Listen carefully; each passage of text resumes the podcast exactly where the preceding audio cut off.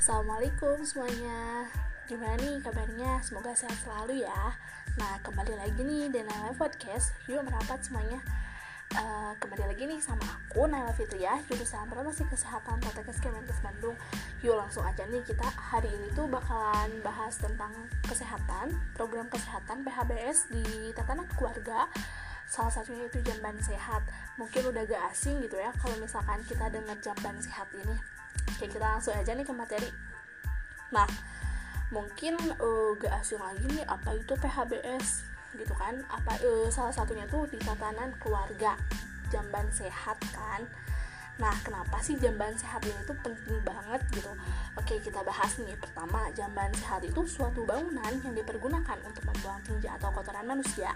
Bagi keluarga, lazimnya disebut kakus. Nah, penyediaan sarana di pembuangan kotoran manusia atau tinja ini bagian dari usaha sanitasi yang cukup penting peranannya, khususnya dalam usaha pencegahan penularan penyakit. Nah, kenapa sih alasan jamban sehat perlu diadakan di setiap rumah? Jadi bisa kita bandingin nih kalau kita punya jamban sehat sama gak punya mah e, kalau jamban sehat mah kan gak perlu kita tuh gak perlu keluar jauh kan cari jamban bersama kayak gitu kan nah terus lebih zaman lebih nyaman juga gitu ke kitanya kalau misalkan kita gak punya itu e, rasanya tuh bareng-bareng gitu kan kita menggunakan jamban itu gitu dari orang lain terus sama kita. Terus airnya tuh kita tuh gak tahu gitu kan itu airnya air sungai. Kita gak tahu tuh air itu tuh uh, sehat atau enggaknya gitu bagi kita.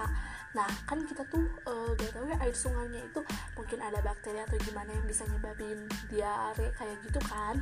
Nah kemudian kalau misalkan kita buang juga uh, kalau misalkan jamban sehat kalau di Sunda itu kan kayak pancuran gitu. Nah pancurannya itu kan nanti kalau misalkan pembuangan si kotornya itu kan ke sungai kayak gitu kan pasti otomatis. Jadi uh, sanitasinya itu itu kan tercemar gitu kan. Terus dimakan ikan ikannya kan kita makan gitu kan. Jadi emang lebih enak itu kita tuh punya jamban sehat sendiri gitu. Dibandingkan kita pun e, kalau misalkan memakai jamban bersama ya kita harus lihat dulu tuh kebersihannya tuh kayak gimana. Jangan sampai kita tuh asal pilih aja gitu kayak gitu. Jangan sampai ya. Oke. Okay. kita lanjut nih di part 2 untuk materinya. Nah jamban sehat itu uh, mungkin ada yang masih asing kan? Ya ampun masa sih kita tuh gak tahu jamban sehat itu apa? Oke aku ulangi lagi nih. Nah, jamban sehat ini tuh sebenarnya sudah ada diserukan dari dulu nih, tetapi memang masyarakat yang masih kurang setuju dengan jamban sehat ini, terutama di beberapa daerah yang kurang mengenal dunia modern. E, biasanya masih memanfaatkan jamban yang sudah ada dari dulu, karena bagi mereka itu merupakan adat dari para leluhur yang tentu ini menjadi evaluasi yang sangat sensitif bagi beberapa kelompok suku yang ada. Jadi kalau misalkan kita uh, kita tuh jangan sampai berpikiran semua masyarakat Indonesia tuh sudah punya jamban sehat tentu tidak. Ada beberapa suku yang mungkin belum tersentuh uh, oleh pemerintah. Kesehatannya belum merata ataupun bagaimana kita kan pasti tahu. Mereka menggunakan jamban yang bersama kayak gitu kan.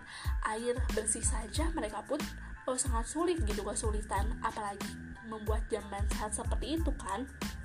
Nah ini yang perlu dievaluasi sebenarnya. Uh, memberikan suatu penyuluhan pendekatan kepada mereka. Kenapa sih e, harus menggunakan jamban sehat? Apa sih manfaatnya?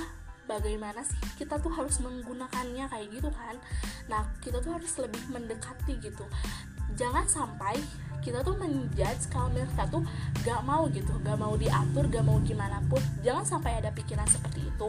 Karena apa? Karena mungkin e, mereka tuh kalau sampai berpikiran seperti itu cara kita yang pendekatannya yang salah kepada mereka gitu. Sehingga mereka tuh tidak terbuka kepada kita tidak mau menurut kepada kita kayak gitu kan. Nah contohnya nih uh, kita tidak langsung bisa nih hey kamu uh, suku X gitu kan. Cepat tinggalin tuh jamban bersama harus bikin jamban sehat. Nah tentu itu cara yang sangat salah saat kita akan memberikan penyuluhan ataupun pendekatan kepada kelompok yang kurang paham dunia modern ini. Tentunya kita harus tahu apa saja hal yang sudah menjadi kebiasaan uh, yang ada pada mereka gitu kan. Dimulai dengan hal-hal kecil saja sedikit demi sedikit tapi pasti program ini pun akan terlaksana dengan baik.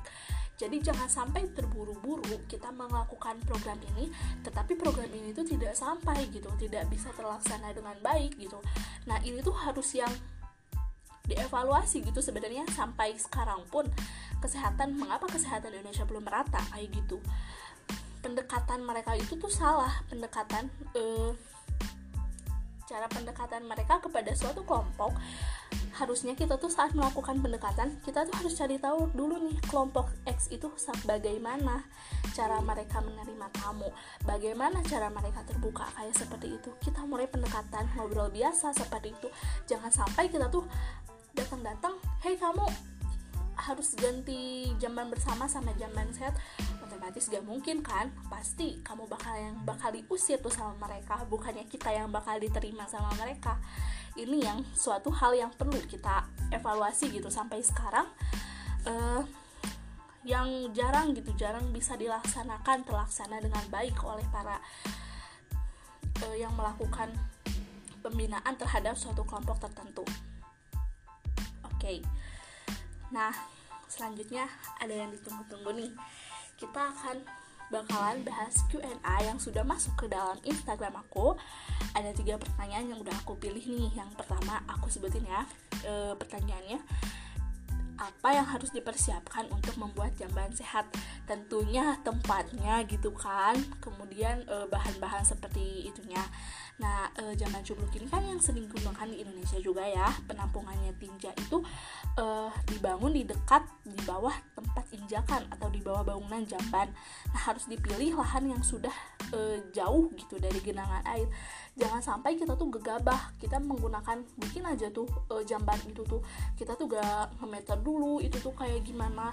Terus ada genangan air apa enggaknya? Gak mungkin kan? Kita tuh harus benar-benar teliti gitu harus benar-benar lihat lagi bagaimana itu tempatnya kayak gitu kan. Kita gak mungkin langsung bikin jamban sehat di suatu uh, tempat kayak misalkan itu tuh banyak banget genangan air ada atau genangan air yang bakal keluar muncul gitu kan karena terlalu pendek si lubang itunya.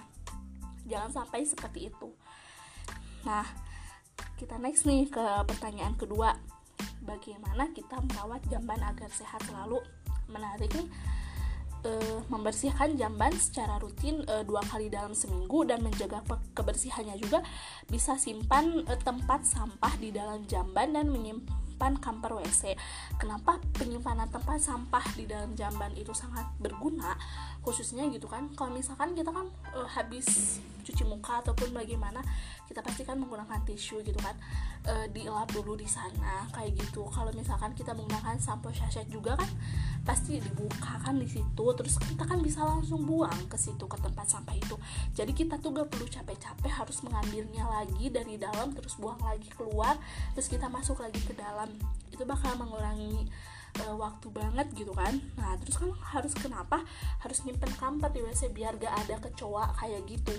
Uh, kemudian yang pertanyaan ketiga apa yang harus menutup jamban bersama pancuran yang sudah ada di daerah terpencil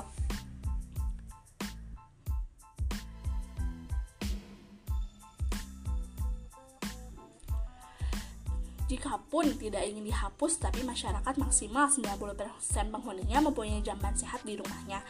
Nah, e, untuk jamban sehat ini bersama bisa digunakan sesekali saja, jangan sampai sering gitu kan. Misalkan kita pun mau menggunakan e, jamban bersama juga kalau misalkan di rumah kita jamban sehatnya tidak memungkinkan seperti itu kan kita kita juga pasti e, memilih lagi gitu kalau misalkan aku menggunakan jamban bersama gitu tapi kita tuh punya jamban sehat mana mungkin gitu kan bisa kita gunakan. Oke nih. Ah udah di penghujung acara guys. Kerasa banget ya teman-teman. Oh ya buat nanti yang mau uh, tanya-tanya lagi atau request uh, podcast selanjutnya boleh nih uh, DM aja ke Instagram aku ataupun um, ke mana gitu ya. Mau Instagram ataupun mau WA boleh banget. Nanti bakalan aku balas. Nah kesimpulannya Nah kesimpulannya aja nih bakal aku bacain ya. PHBS mengenai jamban sehat di Indonesia masih ada beberapa daerah yang belum mempunyai jamban sehat ini. Dan para pemerintah juga harusnya melanjutkan programnya dengan ter dan jangan sampai terbengkalai begitu aja gitu kan. Karena mungkin banyak penyakit yang akan ditimbulkan akibat kotoran manusia itu sendiri.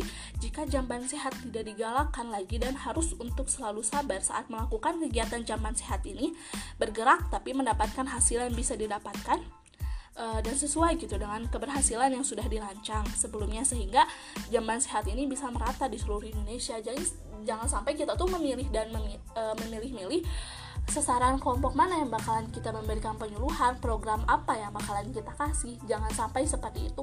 Karena apa? Sampai sekarang kesehatan juga kan e, jamban saya seperti seperti di Indonesia Timur mungkin jamban sehat belum bisa merata gitu kan sampai sekarang. Nah apa sih itu yang harus perlu dievaluasi sampai sekarang?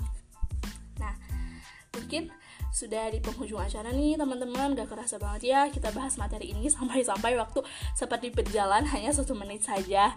Nah mungkin kita tuh harus berpisah dulu kan? Nantikan juga podcast berikutnya.